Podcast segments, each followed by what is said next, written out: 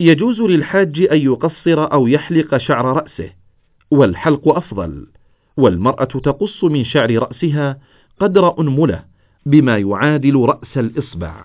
لإعادة سماع الرسالة اختر زر النجمة. للعودة إلى القائمة السابقة اختر زر المربع.